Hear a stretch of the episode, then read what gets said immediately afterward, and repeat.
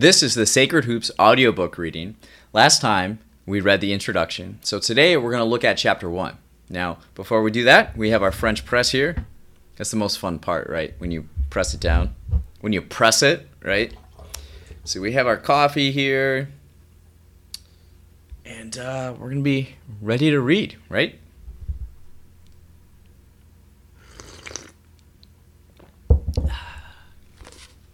All right. Chapter 1 The Second Coming. The best way to make your dreams come true is to wake up. Paul Valéry. To quote to start off the chapter. All right, you know where we're kind of going. The team room at the Sheri L. Berto Center is the perfect setting for an epiphany.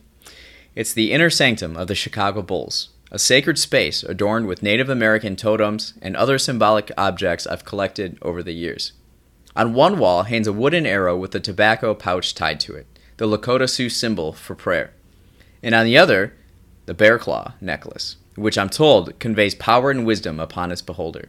The room also contains the middle feather of an owl for balance and harmony, a painting that tells the story of the mystical warrior Crazy Horse, and photos of a white buffalo calf born in Wisconsin. To the Sioux, the white buffalo is the most sacred of animals, a symbol of prosperity and good fortune. I had the room decorated this way to reinforce in the players' minds that our journey together each year, from the start of training camp to the last whistle of the playoffs, is a sacred quest. This is our holy sanctuary, the place where players and the coaches come together and prepare our hearts and our minds for battle. Hidden from the probing eyes of the media and the harsh realities of the outside world, this is the room where the spirit of the team takes form. I highlighted that paragraph. I really like that paragraph.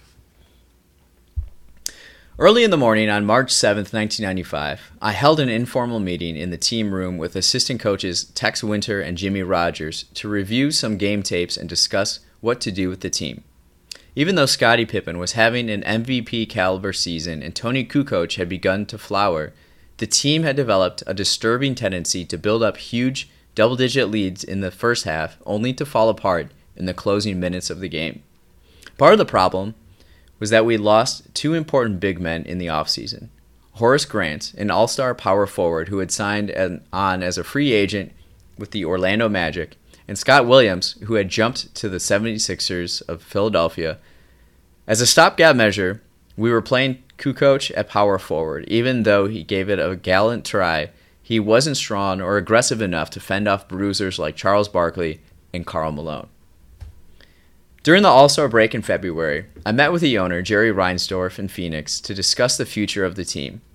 In a year and a half since we won our last NBA title, we had lost all three of the regulars on our championship teams, including Bill Cartwright, now with the Seattle Supersonics, John Paxson, the Bulls' newest radio announcer, and Michael Jordan, who retired in 1993 and was playing for Reinsdorf's other organization, the Chicago White Sox.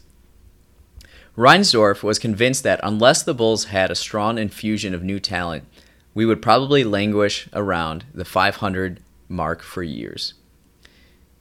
He was considering trading some of the veterans, notably Pippen, for young stars in order to rebuild the franchise. He asked me if I would be willing to stick with the team through they, what they thought would be a long, sometimes frustrating process of renewal. I told him I would. Secretly, I hoped we'd find another solution. I was dubious that we could ever get fair value for Pippen, easily the best all-around player in the league, and I revealed, I relieved when the trade deadline passed in late February and Scottie was still on the team. What the Bulls needed wasn't something a quick trade could provide. The team needed an unshakable desire to win that Cartwright, Paxson, and most of all Jordan had in their bones. How could you trade for that? As I mulled these problems over in the team room with Tex and Jimmy, I tried to put an optimistic spin on the situation. But deep inside, I sensed that the players had already surrendered. They'd grown comfortable with the idea of being a 500 team. Then, Michael Jordan walked through the door. Dressed in a dark warm up suit, he glided into the room and took a seat in the back as if he had never left. A couple of days earlier, he had walked out of the White Sox spring training camp in Sarasota, Florida, and returned to Chicago to avoid becoming a pawn in the baseball strike. Michael was adamant about not crossing the picket line, so he packed his bags rather than play in an exhibition season, which started that week. What's going on? I asked him. Are you ready to suit up? He smiled and said, It looks like baseball isn't going to happen for me. Well, I replied, I think we've got a uniform around here that might fit you. Michael and I joked before about a possible comeback, but this time I could tell it wasn't just banter. In September, before the team officially retired his number in a made for TV ceremony at our new arena, the United Center, I told him I thought he was jumping the gun. There was no reason why a superbly conditioned athlete like Michael, who was only then 31, couldn't return to the game and play into his late 30s. He said he wasn't participating in the ceremony as a he said he was participating in the ceremony as a favor to Jerry Reinsdorf and to raise money for a youth center on the west side of Chicago named in honor of his father, James Jordan, who had been brutally murdered the year before. What if the strike doesn't get settled? I asked him that day. What if your whole year gets blown out of the water? That's a possibility, he replied. But I don't think that's going to happen. Well, if it does happen, you could come back here, play basketball all you need is like 25 games or so to get ready for the playoffs. We could use you down the stretch. 25? That's too many. Okay, maybe 20. I knew then he would consider coming back if Major League Baseball couldn't get its act together by spring training, which he didn't. And that that's why he had returned to the Berto Center. When we were alone, Michael asked if he could come to practice the next day and work out with the team to see how it felt to have basketball in his hands again. Knowing Michael, a little sweat and intense competition was all he needed to make up his mind. That old time religion. None of us could have predicted what was going to happen next. The effect on the team from the very first practice was electric. The players, most of whom had never played with Michael before, were thrilled about the prospect of his return, and the level of competition at practice rose instantly. Even though he wasn't in game shape, Michael challenged everybody to step up. Scottie Pippen and BJ Armstrong, who had felt burdened by the team's inconsistent performance, suddenly came alive. And Tony Kukoc was almost giddy with excitement. Even Pete Myers, the player who stood to lose his spot from the starting lineup, was excited. What Michael brought to the team was not only his extraordinary talent, but a deep understanding of the system of basketball we played. I highlighted that. He was versatile enough to play all five positions on the floor. He could show by example how the system worked at its most sophisticated level. This was extremely valuable for the newcomers on the team. Before practice, I often found Michael working out one on one with young players like Corey Blount and Dickey Simpson, Simpkins. It reminded me of the days when a younger Pippen and Jordan would work on dunking left handed or making a 180 degree spin move from the corner. Over the next two weeks, while Michael was deciding what to do with his life, the team transformed before our eyes, reinvigorated by Jordan's presence on the practice floor. We won next four out of five games, including a dramatic victory over Cleveland, one of the most physically intimidating teams in the league, and a last second, last minute come from behind win over Milwaukee. The Indiana Pacers coach Larry Brown predicted that with Jordan in the lineup, the Bulls would be the favorites to win the NBA championship. I didn't think it was a realistic assessment of the situation, but maybe I was wrong. Perhaps Michael could perform a miracle. The whole world seemed to be swept up in the myth of Michael Jordan, the superhero.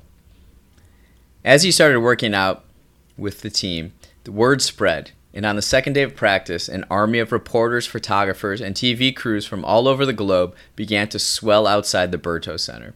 One morning, I saw a swarm of media descend on Scottie Pippen's car as he entered the parking lot, hoping that he might open his window and throw them a few crumbs of information. At the front of the line was sportscaster Dick Schaap, and I realized this must be a pretty big story. I tried to protect Michael as much as I could. I let him leave the floor early so that when the reporters came rushing on the court after practice, he'd already be gone. Early on, I asked him how long it was going to take for him to make his decision, and he said about a week and a half. So I told reporters that they should go home and come back in a week or so when we had something to tell them. What a mistake. After they attacked the story, after that, they attacked the story as if it were the O.J. Simpson trial. What interested me was the religious overtone of the proceedings. I highlighted that.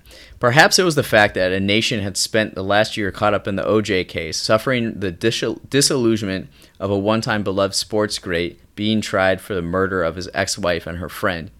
Perhaps it was just a reflection of the spiritual malaise in the culture and a deep yearning for a mystic hero who could set us free. Highlighted that for sure. Whatever the reason, during his hiatus from the team, Michael had somehow been transformed in the public mind from the great athlete to a sports deity. The Associated Press reported that in a survey of African American children, Jordan had tied with God as the person they most admired after their parents. A radio station in Chicago asked listeners if Jordan should be named King of the World, and 41 of the respondents said yes. And fans were spotted kneeling and praying at the foot of the Jordan statue in front of the United Center. Uh, it's a great statue, by the way. To po- poke fun at the media's adoration of Jordan, Tim Hallam, Tim Hallam, the Bulls' wiry director of media services, started referring to him and his entourage as Jesus and the and the apostles. "Quote: Jesus goes to the bathroom." Hallam would announce in a mock broadcaster's baritone. Details at 11. The myth of the superhero. Michael found the whole thing a little embarrassing. I've always been impressed with his ability to remain humble and down to earth despite all the attention he receives. But the hysteria surrounding his comeback created a division between Michael and his teammates that ultimately had an adverse effect on the team.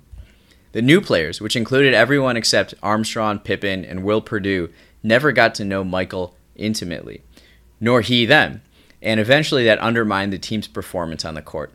Basketball is a sport that involves the subtle interweaving of players at full speed to a point where they are thinking and moving as one. To do that successfully, they need to trust each other on a deep level and know instinctively how their teammates will respond in pressure situations. A great player can only do so much on his own, no matter how breathtaking his one on one moves. If he is out of sync psychologically with everybody else, the team will never achieve the harmony needed to win a championship. Highlighted that. There's a passage from Rudyard Kipling's second Jungle Book that I often read during the playoffs to remind the team of this basic principle. Now, this is the law of the jungle, as old and as true as the sky, and the wolf that shall keep it may prosper, but the wolf that shall break it must die. As the creeper that girdles the tree trunk, the law runneth forward and back. For the strength of the pack is the wolf, and the strength of the wolf is the pack. Got that? Before Michael arrived, the Bulls were beginning to gel as a team. The main thing we needed, I thought, was to strengthen our resilience in the fourth quarter. That's what Jordan was famous for. What I didn't anticipate was the impact Jordan's presence would have on the psyche of the team. I was so busy focusing on protecting Michael's privacy, I lost sight of how isolated he was from his teammates and what that was doing to other players. Kukoc was simply awestruck. A talented forward from Croatia, whom Jerry Krause considers to be the best pure passer since Magic Johnson. Tony was devastated in 1993 when Jordan announced his retirement, only a few days after Kukoc joined the team. Now he was finally getting a chance to play with Jordan, and he was so intimidated he refused to go one on one against him in practice. Even when we'd run a special play for Tony that called for him to drive to the basket, he'd pull up and take a short jumper instead. Once Michael officially joined the team and started playing in games, the situation didn't improve. Some of the players were so bedazzled by his moves they unconsciously stepped back and wait to see what he was going to do next. And Michael was so absorbed in the struggle to prove himself that he still had the touch, he often made uncharacteristic misjudgments. To make matters worse, his teammates were reluctant to make demands on him. In one game, Michael missed Steve Kerr, who was wide open in the corner and drove to the hoop only to get clobbered by three defenders. Kerr was the best three point shooter in the league last year. When Michael went to the free throw line, I asked Steve to inform Michael that he was open. Steve looked at me and shrugged his shoulders. there was no way he was going to tell the great Michael Jordan how to play the game. That wasn't surprising. After all, Michael only practiced with the team four times before his first game on March 19th, and once he was back in action, his teammates had to compete with the rest of the world for his attention. Everywhere he went, he was surrounded by a squadron of bodyguards and a personal entourage, who formed a cocoon, a cocoon around him that was difficult to penetrate. In the past, Michael sometimes invited friends along on road trips to keep him company and to fend off intrusive fans. But now he had the retinue of a small potentate, pot, potentate, and when he entered a room, a sea, sea of onlookers gathered around. After a game in Orlando, Tony Kukoc found himself trailing behind Jordan Caravan as it headed to, from the stadium to the parking lot. Reporters were buzzing around Michael, not even noticed that Tony was there. Parodying, parodying Jordan, Kukoc announced in the air, I'm not giving any interviews. The first game at Market Square Arena in Indianapolis was a three-ring circus, which the broadcast wide which was broadcast worldwide and attracted the largest TV audience of any regular season NBA game in history. Larry Brown captured the mood perfectly, declaring, the Beatles and Elvis are back. There were so many cameramen on the floor during warm ups, vying for a position near Michael. The only thing the other players could do was get out of the way. At one point, observing the TV crew taking footage of Michael's famed Nikes, Corey Blount said, Now they're interviewing his shoes. to, sh- to shake things up, I considered starting Pete Myers at shooting guard instead of Michael, and in retrospect, I probably should have. Michael's shooting rhythm was off that day. He went 7 for 28 from the field and only scored 19 points in a 103 96 overtime loss. But it wasn't long before he found his stroke. The next weekend, he hit a 16 foot jumper to beat Atlanta at the buzzer. Then three days later, scored 55 points, the highest total in a game to the point to see that point that in the season to lead the Bulls past the Knicks at Madison Square Garden. There would be no doubt in anyone's mind that the real Michael Jordan was back. The soul of teamwork. But there were glitches that bothered me. Many of the players seemed listless and confused when Michael was on the floor. This reminded me of the way the team played when I first joined the Bulls as assistant coach in 1987. That year, Michael had an unprecedented season, season winning every honor imaginable, including most valuable player, all NBA def- first team, defensive player of the year, all star game MVP, and even slam dunk champion. But the members of his supporting cast, as he called it, were so enthralled by what he could do with the basketball that they never learned to work with him successfully. After the Knicks game, Michael asked to see me in my office. I've decided to quit, he said straight faced. What else can I do? I made a face. No, I'm just kidding, he said, breaking into a smile. But you've got to tell the players they can't expect me to do what I did in New York every night. In our next game, I want them to get up and going, play as a team. I flashed back to 1989 when I took over as head coach and had talked to Michael about how I wanted him to share the spotlight with his teammates so that his team could grow and flourish. In those days, he was a gifted young athlete with enormous confidence in his own abilities who had to be cajoled into making sacrifices for the team. Now he was older, wiser player who understood that it wasn't brilliant individual performances that made teams great, but the energy it's unleashed when players put their egos aside and work toward a common goal. Good teams become great ones when the members trust each other enough to surrender the me for we. This is the lesson Michael and his teammates learned en route to winning three consecutive NBA championships. I highlighted that. As Bill Cartwright, Cartwright put it, a great basketball team will have trust. I've seen teams in the league where the players won't pass to a guy because they don't think he's going to catch the ball. But a great basketball team will throw the ball to everyone. If a guy drops it or bobbles it out of bounds, the next time they'll throw it to him again. And because of their confidence in him, he will have confidence. That's how you grow. When I was starting out, I too, like the young, brash Jordan, thought I could conquer the world with the force of my ego, even though my jump shot needed some work. Back then, I would have scoffed at anybody who suggested that selflessness and compassion were the secrets to success. Those were qualities that counted in church, not muscling under the boards with Wilt Chamberlain and Kareem Abdul Jabbar. But after searching long and hard for meaning elsewhere, I discovered that the game itself operated according to laws far more profound than anything that might be found in a coach's playbook. Inside the lines of the court, the mystery of life gets played out night after night. The first glimpse I had of this came surprisingly not on the basketball court, but on a pitcher's mound in Williston, North Dakota. Chapter 1 concluded.